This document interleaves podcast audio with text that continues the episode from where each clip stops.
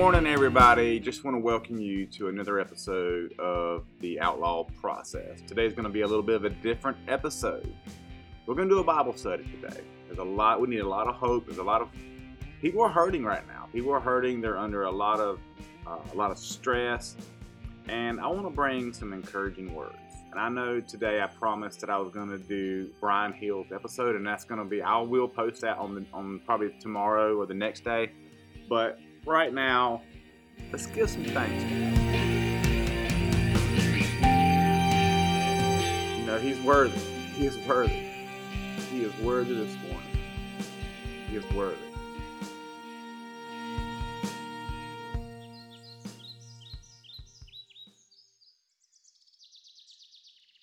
I mean, just look around this morning. You know, the it's springtime. The buds are coming up out of the out of the trees, and you can just see everywhere you look, man. Everywhere you look, creation. Just take a second, walk outside, take your shoes off, let that grass go between your toes. Just feel, feel this earth. We can't create anything. We can't even create a piece of dirt.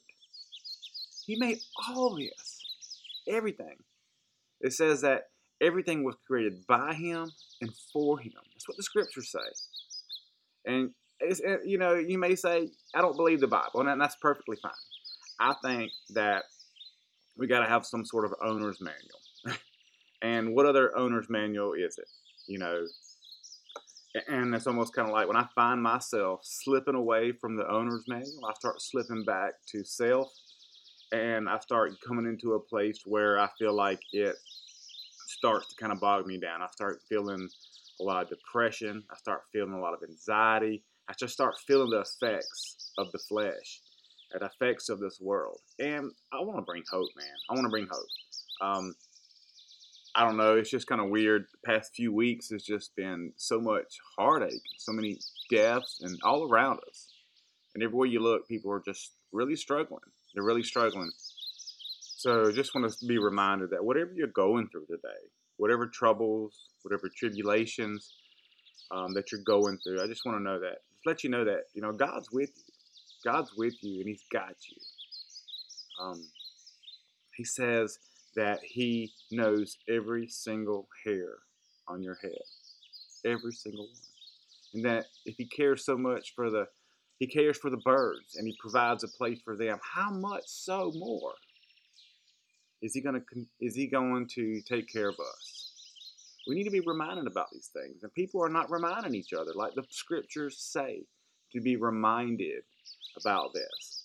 I mean, yeah, even the Apostle Paul, who was locked up in prison at the time that he wrote this, in jail, writing these scriptures. Are you talking about, you know, somebody that was locked up in prison? Oh my gosh, we're going to go into this today.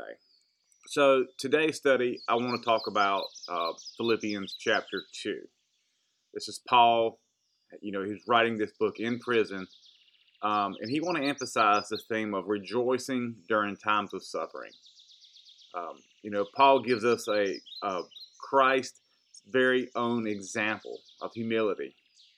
Uh, believers were to, you know, look out for the interest of others as well as their own. You know, this involves them taking on a humble attitude. Um, and I feel like a humble attitude is what we all really need to bring to the forefront again. A lot of people are not humble. You know, the scriptures tell us to, you know, that God resists the proud and he gives grace to the humble. And there's a lot of proud attitudes out there. You know, everybody thinks that we owe them something and entitled, you know, and it's just, it really breaks my heart. It really does. Even the young ones, the young kids think that they're above doing certain tasks and above doing certain things. And you don't think that the enemy of our soul is after our kids? I mean, look at it. Um, you know, because here's the thing we're not perfect. We're not perfect. And we will be imprisoned by our own minds and of our own guilt because we're doing not what we ought to do. We know we should be doing something, but we're doing something else. And even even Paul tells us, he says, why do I do the things I know I shouldn't do, but I find myself doing them anyhow? Why?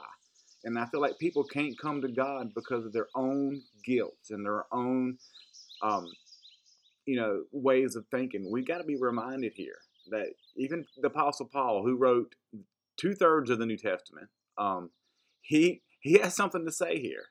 And this is one of my favorite chapters in the Bible right here because it really, really kind of puts forth some amazing examples.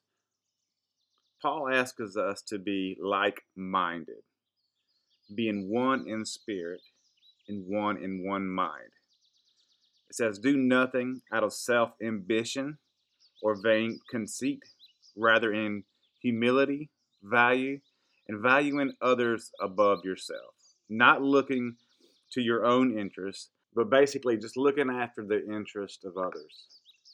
And Philippians 4 says, um, says, Do not be anxious about anything, but in everything be in prayer and supplication with thanksgiving, and let your requests be known to God.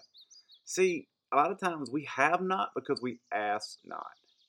You know, relationship, it takes somebody to ask. I tell my wife so many times to just ask me. You know, if you need me to ask me. If you want me to do this, let me know. Um, because there's just something about when somebody specifically asks you to do something, it kind of puts it more on the front. You know what I mean? You mean this right here? This is in Philippians because you know Paul is writing this book to the Philippians church, and this is one of Paul's favorite churches. Uh, this is one of his, and it goes on to say, um, God has not given us the spirit of fear, but of power, of, of love, and of a sound mind. Well, then you go on to say, too, it's just like, well, you say, God has not given us a spirit of fear. So you're saying that the fear that we have that creeps up to us, that sticks to us, that that's not of God? Is that what you're saying? Yes, that's what I'm saying. That's what the instruction booklet says. Now keep it in mind, Paul is in jail right now. He is in jail, locked up, writing these letters through a hole in a wall that literally he only had a allotted amount of time to write each day.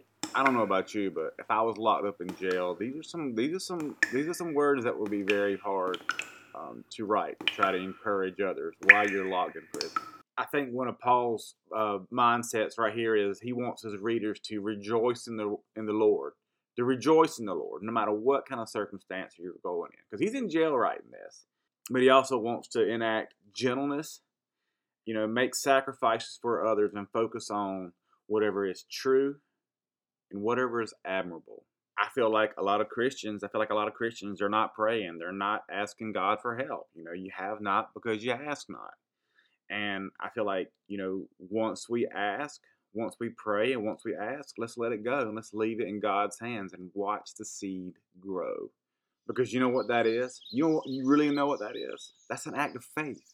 That's an act of faith when you say, when you say it to yourself, you ask God, I'm going to watch him work. You know, I'm going to watch him work. That's an act of faith. And that actually helps your faith and it grows. And we get so discouraged so easy. There's so many distractions and everything wants to pull us away. And it's all about me and it's all about buying. It's all about selling. I've done this to that person. I've hurt this person. I've hurt so many people. Oh my God, it's so easy and I feel myself not wanting to go to God because of it. I do. When you hurt somebody, when you, you know, make your make them right. But I'm just saying, you know, we can't go to God a lot of times because we don't feel like we are worthy to go to God. We are worthy. Well, listen to this. You know, even if we was to keep the Ten Commandments all the way up to right now, keep the Ten Commandments right now, we're still not worthy. Okay, we're still not worthy because just because and that's what the ten commandments is is basically it's a reflection of god's holiness. God knows that we couldn't keep that holiness. So what god has done he has given us. He, we want to see what true holiness is? Okay have you ever told one single lie? One single lie. Have you ever misled anybody? And it, what it does is it points us all and it shows all of human race that everybody is in need of a savior everybody, the whole world is in need of a Savior. We need to focus on the one true King, the one true King, the one that has paid our sin debt in full, the King of Kings, the Lord of Lords. You know, Philippians 3 says, Rejoice in the Lord. Rejoice in the Lord. Brothers and sisters, rejoice in the Lord. When's the last time you rejoiced in the Lord? When's the last time that you really, truly thank Him. When is the last time you've done that? And you're wondering why God ain't really showed up in your life. And you wonder why He says, without works, our faith is dead. You know, so when we're not putting forth effort on our part, it's a relationship. Any kind of relationship takes work, it takes effort, and it takes a responsibility. You know, and maybe you say to maybe you say to yourself, "Well, I can't feel God. Well, I, I don't know where He's at. I don't feel Him. I don't feel Him."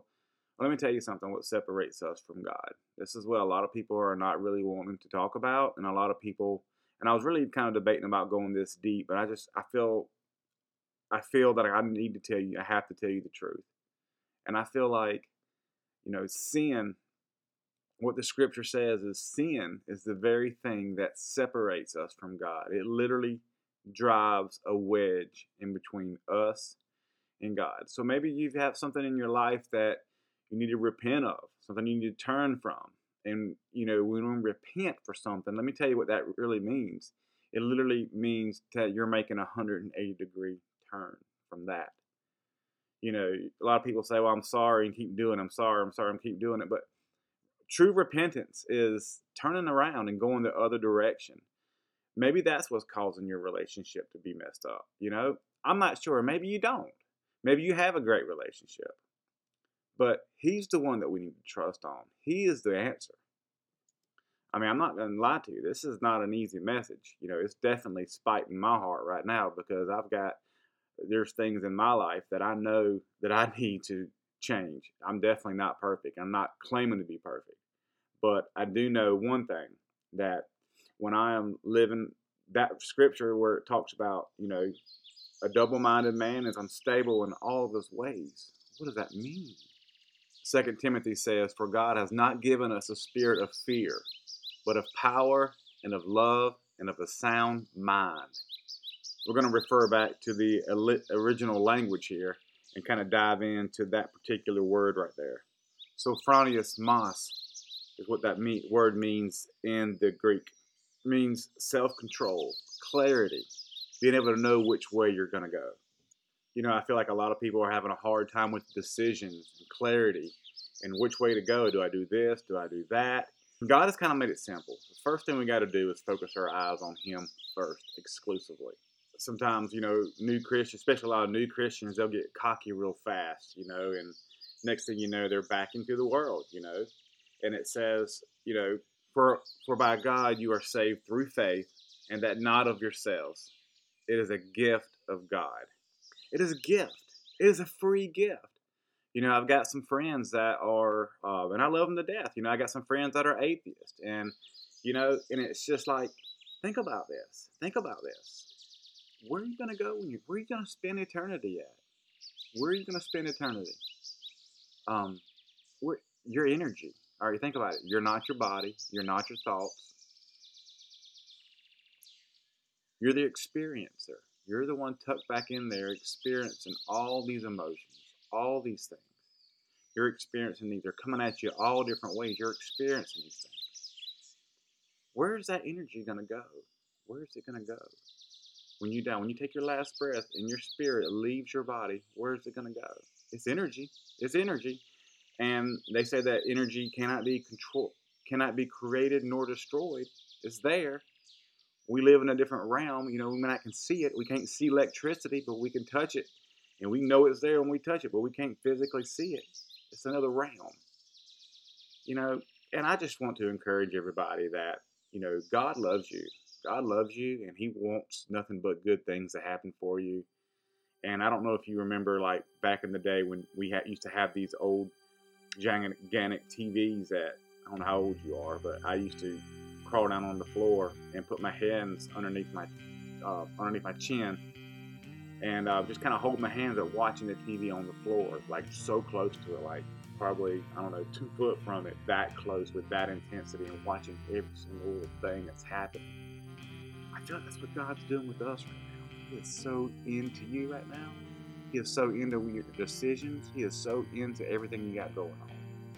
But we don't see it. We don't see it because we're so selfish and we get so caught up on what we want and our our way of thinking. You know, we need to start lining up our life, and I'm speaking to myself here too, guys. We need to start lining our life up with the scripture. And that will kind of give us a really nice, it's not a bad life. It's not a bad life to give your life over to the Lord. It's not a bad life. Um, people think, well, I can't go to the Lord because then I'll have to quit doing this or then I'll have to quit doing that. Forget about that. Don't focus on the sin. Don't focus on that. You, you know, Tony Robbins, he had a great um, slogan. He said, you know, you always want to not focus on the problem, but focus on the solution. You know, sin is definitely the problem. I'm not saying that. I'm saying I'm focusing on the solution. The solution is Jesus. Jesus is the solution. He's the answer. He's the answer for all questions. He's the answer. He's the King of all kings and the Lord of lords. And I know this is a different kind of episode that you're not used to hearing from from me, but I just felt like it's been resonating. And I'm a drummer, man. I love drums. I love playing the drums. I love music. And I was writing this song here, this very the very beginning of this song here, and it's a Revelation song. And I was just kind of playing around with it, and I want you to hear it. But it resonated with my soul so much, and just music really, um, it turned the way I thought. You know, it definitely made me start thinking a different way.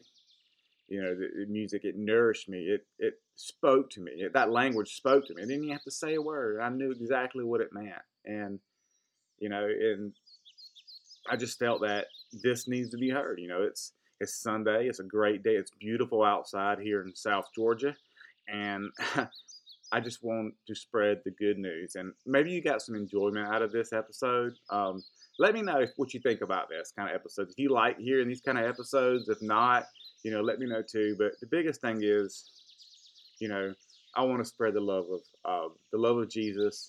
I want to spread the love of the gospel, how much God really does care for us, and how He wants to get all those voices and you know kind of discern those things going on in your mind and you know is it of god? Is it of god? You know? Because you're talking about the one that can magnify the one that can you can give a little bit to him and he can magnify that like crazy. He's the king of kings. He's the lord of lords. And i hope this episode was able to minister to somebody out there um, but tomorrow I'm going to post the episode of Brian Heels. We're going to talk about drum history and all that kind of stuff. We're going to get back into that. But um, I really just kind of wanted to post this episode and just kind of um, get it off my mind. I love you guys and God bless.